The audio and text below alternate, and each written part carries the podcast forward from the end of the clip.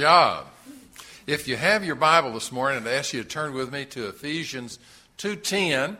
Title of my message today is Every Christian is a Minister. I want to set this uh, text up, uh, so if you'll kind of hang on to it there, we'll get to it in just a minute. For three weeks, when Elvis Presley's uh, album of his greatest hits came out, it was the number one album in the country. Guess what? It was years after he had died.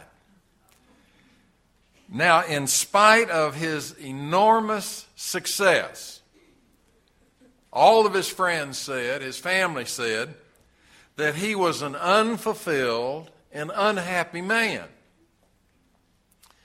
I don't know if you read about him at all or followed his life at all, but uh, he died of obesity and drug uh, use when he was 42 years old. In an interview with his wife Priscilla, she said about her husband, Elvis never came to terms with who he was. He never knew what his purpose in life was. He thought he was here for a reason, maybe to preach, maybe to serve, maybe to just care for a certain group of people. That agonizing desire of knowing his purpose was always with him, and he knew that he was not fulfilling the purpose that he was supposed to do. So he would go on stage, and when he was on stage, of course, everybody uh, thought he was great, and he would just get involved with singing, and he was really happy when he was singing. But most of the rest of the time, he was not happy at all. Well, let me ask you this morning what is God's purpose for your life? Elvis never found his. Have you found yours? Could your main purpose in life be to serve some other people? Elvis felt like he was here to do something. It was important, he thought, in his life. He just couldn't figure out what it was, his wife said. I hope that not one person in this room will make that same mistake. Your life is not over. Every once in a while, I visit with somebody and they say, Well, my, my life is over. No, it's not. You know, we need to have a goal for tomorrow. You know, something that we're going to accomplish tomorrow. We need to have a goal for next week. We need to have a goal uh, for the rest of our lives. Something significant, something imper- important. I want to do something really, really important with my life. You know, this uh, year, I'm enjoying very much going to my window every day and opening it and seeing what's happening to the uh, building out there. Uh, to me, that's very exciting. Uh, I really uh, am into that. I want to see that thing go up, and every day they do a little more, and it goes up a little more. And I think about the wonderful results that are going to come of a lot more Bible study classes, a lot more activities, a, a great choir, uh, music ministry area. It's just going to be really great. And I get really excited about that. I think about the rest of uh, my life. You know, what purpose is the rest of my life uh, going to bring? And I, every once in a while, I think about writing a book, uh, some funny stories uh, that have happened along the way, some theology that I think is important. Uh, what's uh, your goal for tomorrow? What's your goal for this next week? You know, the, the folks that uh, study this kind of thing for a living say that if you don't write it down, if you don't know what it is, then it's all kind of blurry. You got to know exactly what it is, what goal you're trying to reach, what purpose you're trying to fulfill. What's your goal for the rest of your life? The Bible says in our text this morning, Ephesians 2:10, we are God's workmanship, created in Christ Jesus to do good work, which God has prepared in advance for those and for us to do. We're to do it. Um, now, you were not made uh, to make a contribution.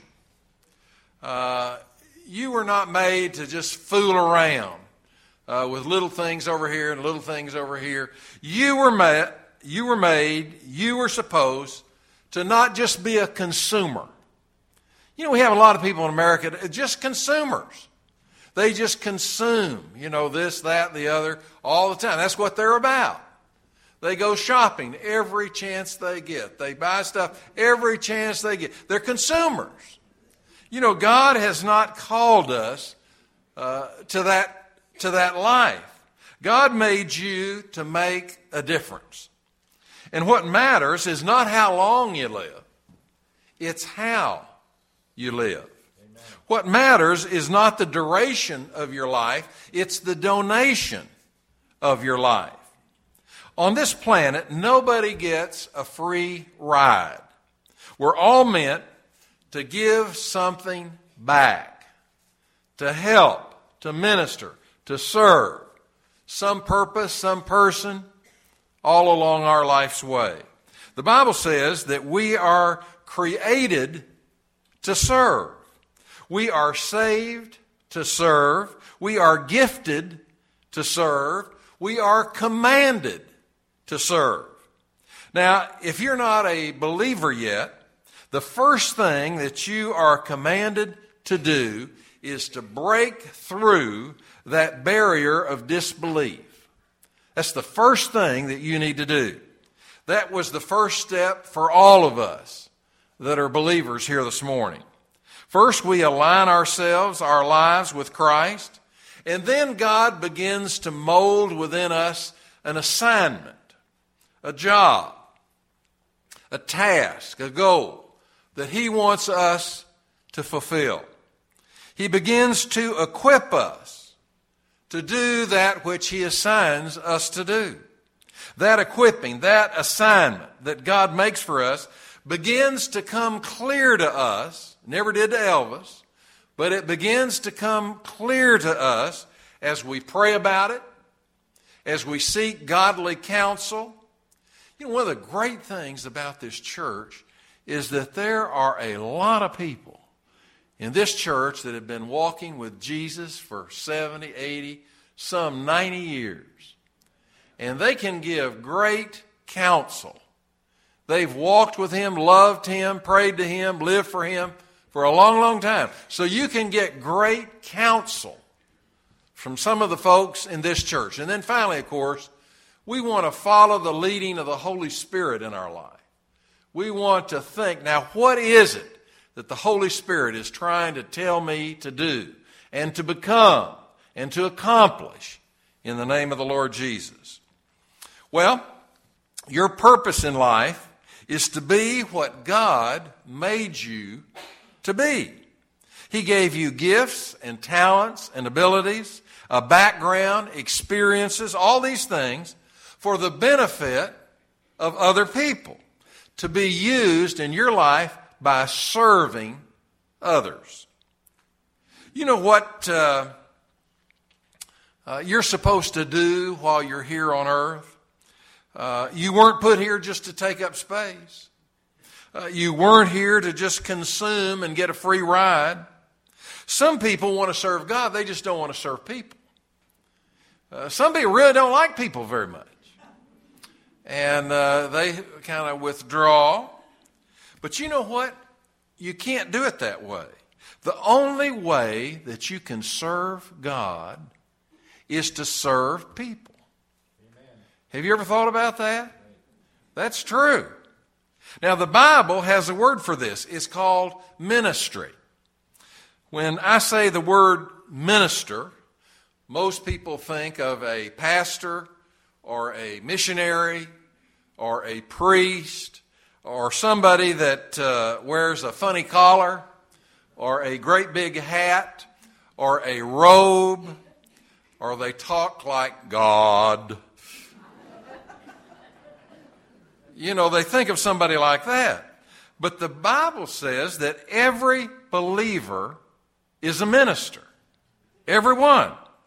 Now, not every believer is a pastor, but every believer is to be a minister. In the Bible, the word for service and the word for ministry are the same word. It's the same word. And in the Bible, the words for servant and the word for minister, it's the same word. So all of us that are here this morning are called to ministry. We're called to do something. We're called to help other folks. So you say, well, I'm not called to the ministry. Well, yes, you are. You certainly are. You are called after your salvation. You are called to serve. Now, I want us to do something this morning that you've probably never done, but I want you to lean over to the person next to you and say to them, You are supposed to be a minister. Now, do it right now. Just lean over and tell the people.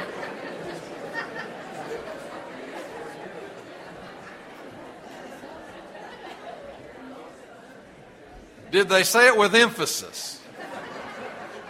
That's good. That's good. Uh, I, the truth is, is that every Christian is supposed to serve as a minister. Anytime that you use your talent to help somebody else, you're ministering. Uh, you're serving. All women are supposed to be ministers. All men are supposed to be ministers. All older teenagers that have already trusted in the Lord are supposed to be ministers. All senior adults are supposed to be ministers. Uh, if we're believers, we are called to serve the Lord Jesus Christ. Now, I don't know how many of you went through the 40 days of purpose uh, material. Great material. But it says in there that life is preparation for what? For eternity. Life here is preparation for eternity. Uh, God wants us to do here what we're going to be doing there. For the 60, 80, 90 years that you have here, you're supposed to be practicing what you're going to be doing in heaven forever. Forever. Uh, one of the things that you're going to do in heaven is serve God, and you're going to serve others. And what God put you on earth to do is to practice, practice, practice. He wants you to learn how to serve. Now the good news is is that God not only created us for service, but he gave us a model. You know, if we can watch somebody do something, it really helps us to be able to do it.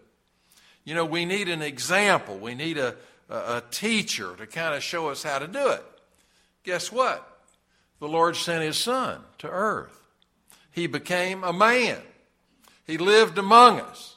He said to the disciples, I want you to watch me.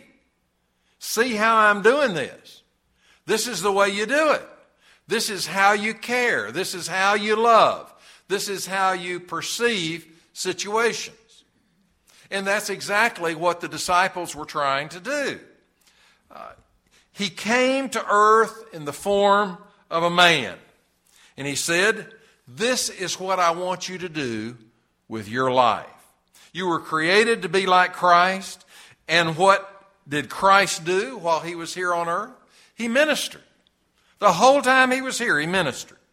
Matthew 20, verse 28, uh, Jesus said, Your attitude must be like my own. For I came not to be served, but to serve. Jesus said, Do it outwardly. Don't just be receiving, give out the service. You know, a lot of people uh, spend a lot of their time searching for self esteem. That's what they want more than anything else is self esteem, self worth, significance. They want to feel real good about themselves. But they're looking in the wrong places for those things. You don't get self esteem from your status. You don't get self esteem from sex. You don't get your self esteem from your salary. You, the Bible says that you get your self esteem from service. Service. The greatest thrill in all the world is to do something and to do it well for the Lord God Almighty. I don't want to beat this drum too much today, but Debbie and Dave, that I mentioned earlier, they're doing a great job. Our choir up here, you know, I go out and visit a lot of people, and almost invariably during my visits, sometimes they'll say to me, Pastor, I just love your choir. That director that you have is real good. And uh, I always say immediately, boy, he is, and they are. And, and that's service. And you know, when you give your best to the choir, boy, everybody can tell it. Uh, you know, when you give your best to listening in the congregation, you know, it makes a real difference. Because the line that you might miss would be the line that you need the most. What does it take to learn to serve like Jesus did? Well, serving like Jesus means to be available.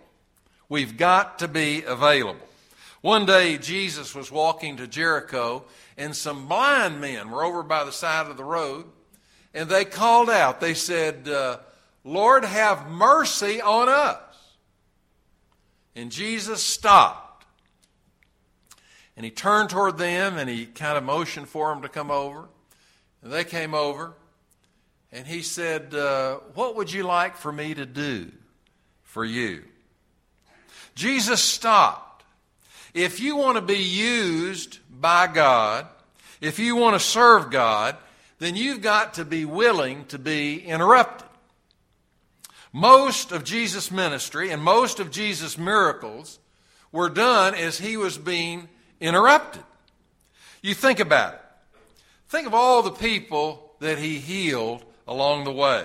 There was the blind man, the lame man, the sick people, the paralyzed man, the dead child. All of those were interruptions. His first miracle, he was at a wedding, and they interrupted the, the wedding and uh, called him to do some ministry. Uh, at his second miracle, he was interrupted on the way to Galilee. He stopped. He stopped and served in the situation there. You know, a lot of people like to follow in the steps of Jesus. Something you might think about as the next time you're reading through the New Testament. You want to think about the stops he made. When Jesus stopped along the way, what did he do? And you'll find that so much of his ministry that we know about was an interruption.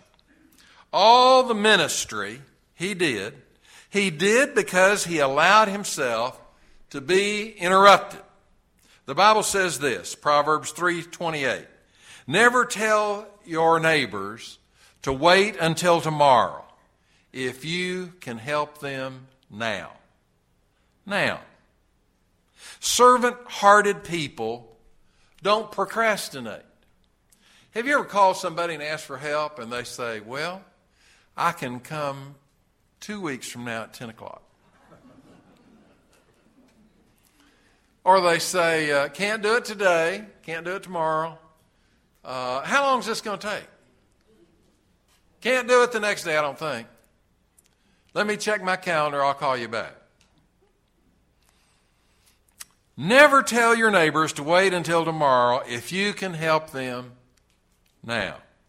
Servant hearted people don't procrastinate. They're spontaneous, they're sensitive. They say, okay, let's do it. Let's do it. You have to be available. There are hurting people, as you know, all around us. Uh, you've got to help them now. Uh, what keeps us from being available? You see, a lot of us uh, say this I'd like to be used of God. I'd like to see His power in my life. I'd like to serve Him, but I'm just not available. I'm busy. I've got appointments. I've got to do this. I've got to do that. I've got to go over there. I've got to see him. I've got to see her. I've got to go to this meeting. I just can't do it. I'm just not available. Well, what is it that keeps us from being available? Let me give you three common barriers from being available. Number one is self centeredness. The Bible says, forget yourself long enough to lend a helping hand. Philippians 2 4. Whenever you see a need right in front of you, guess what? God is opening up a door for you to serve, for you to have a ministry. We say, well, I'm, I am really, really busy. I don't have time to serve. I've got my agenda, I've got my plans, I've got my dreams, I've got my goals, I've got my ambitions. I can't do that. You know what the problem is? We hang a little sign over our heart, and the sign says, Do not disturb. That's what it says. Right over our heart, do not disturb. Don't disturb my heart. I've got goals. I've got a safe little life over here that I'm living and nobody much bothers me, and I like it that way. Well, the problem with that is that we're not doing much for the Lord Jesus. He wants us to know and to serve the needs of some other folks. A second barrier to being used by God is perfectionism. Do you know any perfectionists? Do you know anybody like that? Uh, they want every single thing to be perfect. Ecclesiastes 11:4 says, "If you wait for perfect conditions, you'll never get anything done." Did you know that was in the Bible? It is. Ecclesiastes 11:4 If you wait for perfect conditions, you'll never get anything done. Uh, you know, real servants, Christ-like servants, they do the best they can with what they have. They just go ahead and do it. They don't wait.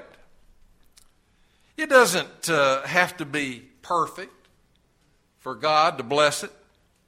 That's the truth. If, if God only used perfect people, what would He get done? Nothing. Absolutely nothing. Not one thing. Zip. Zero. We are all a bunch of sinners. We have weaknesses. We have faults. We have failures. We have handicaps. But guess what? God can use every person in this room.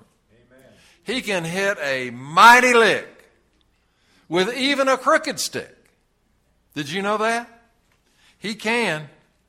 God doesn't use perfect people because there aren't any. God uses normal people, just like you. Number three is materialism. Materialism is the third barrier that keeps us from being able and available to serve. The Bible says no servant can serve two masters. You can't serve both God and money. Now, that's impossible to do both of those. Uh, you know, a lot of us have a lot of things.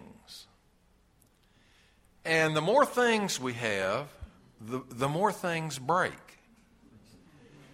And you know, the more they break, the more appointments we have to have for people to come and fix those things.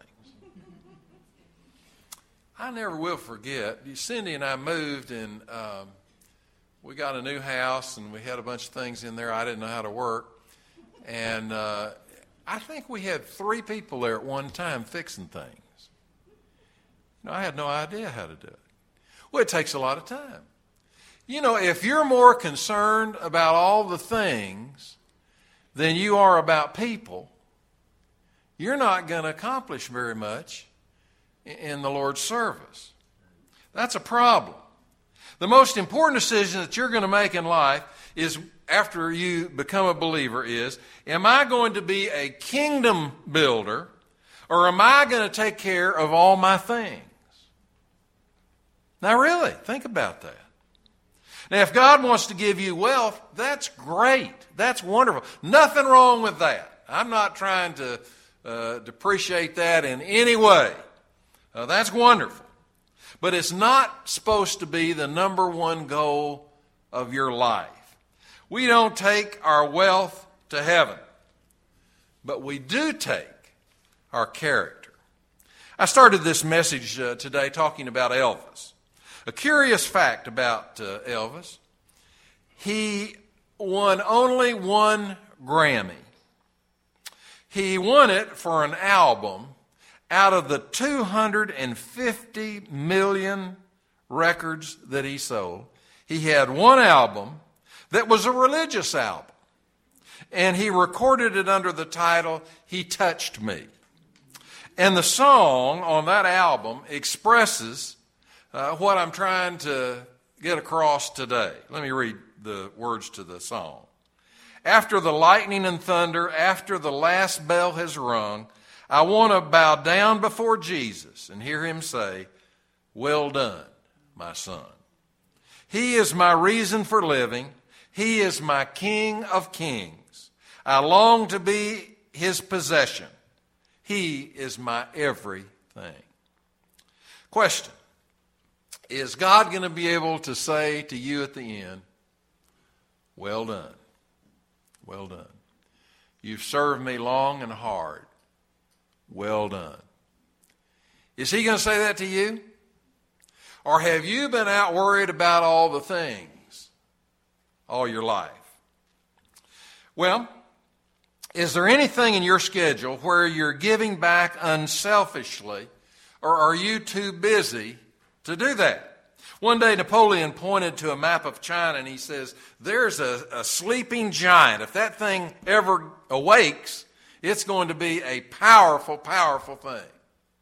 I think every Sunday morning as we come and gather together in this church, I think to myself, you know, if we could get every single person that comes to our church involved in some ministry, involved in some place of service, we could literally turn this area upside down.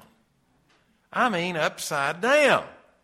I mean, it would be just so glorious, we wouldn't even hardly believe what we were doing ourselves.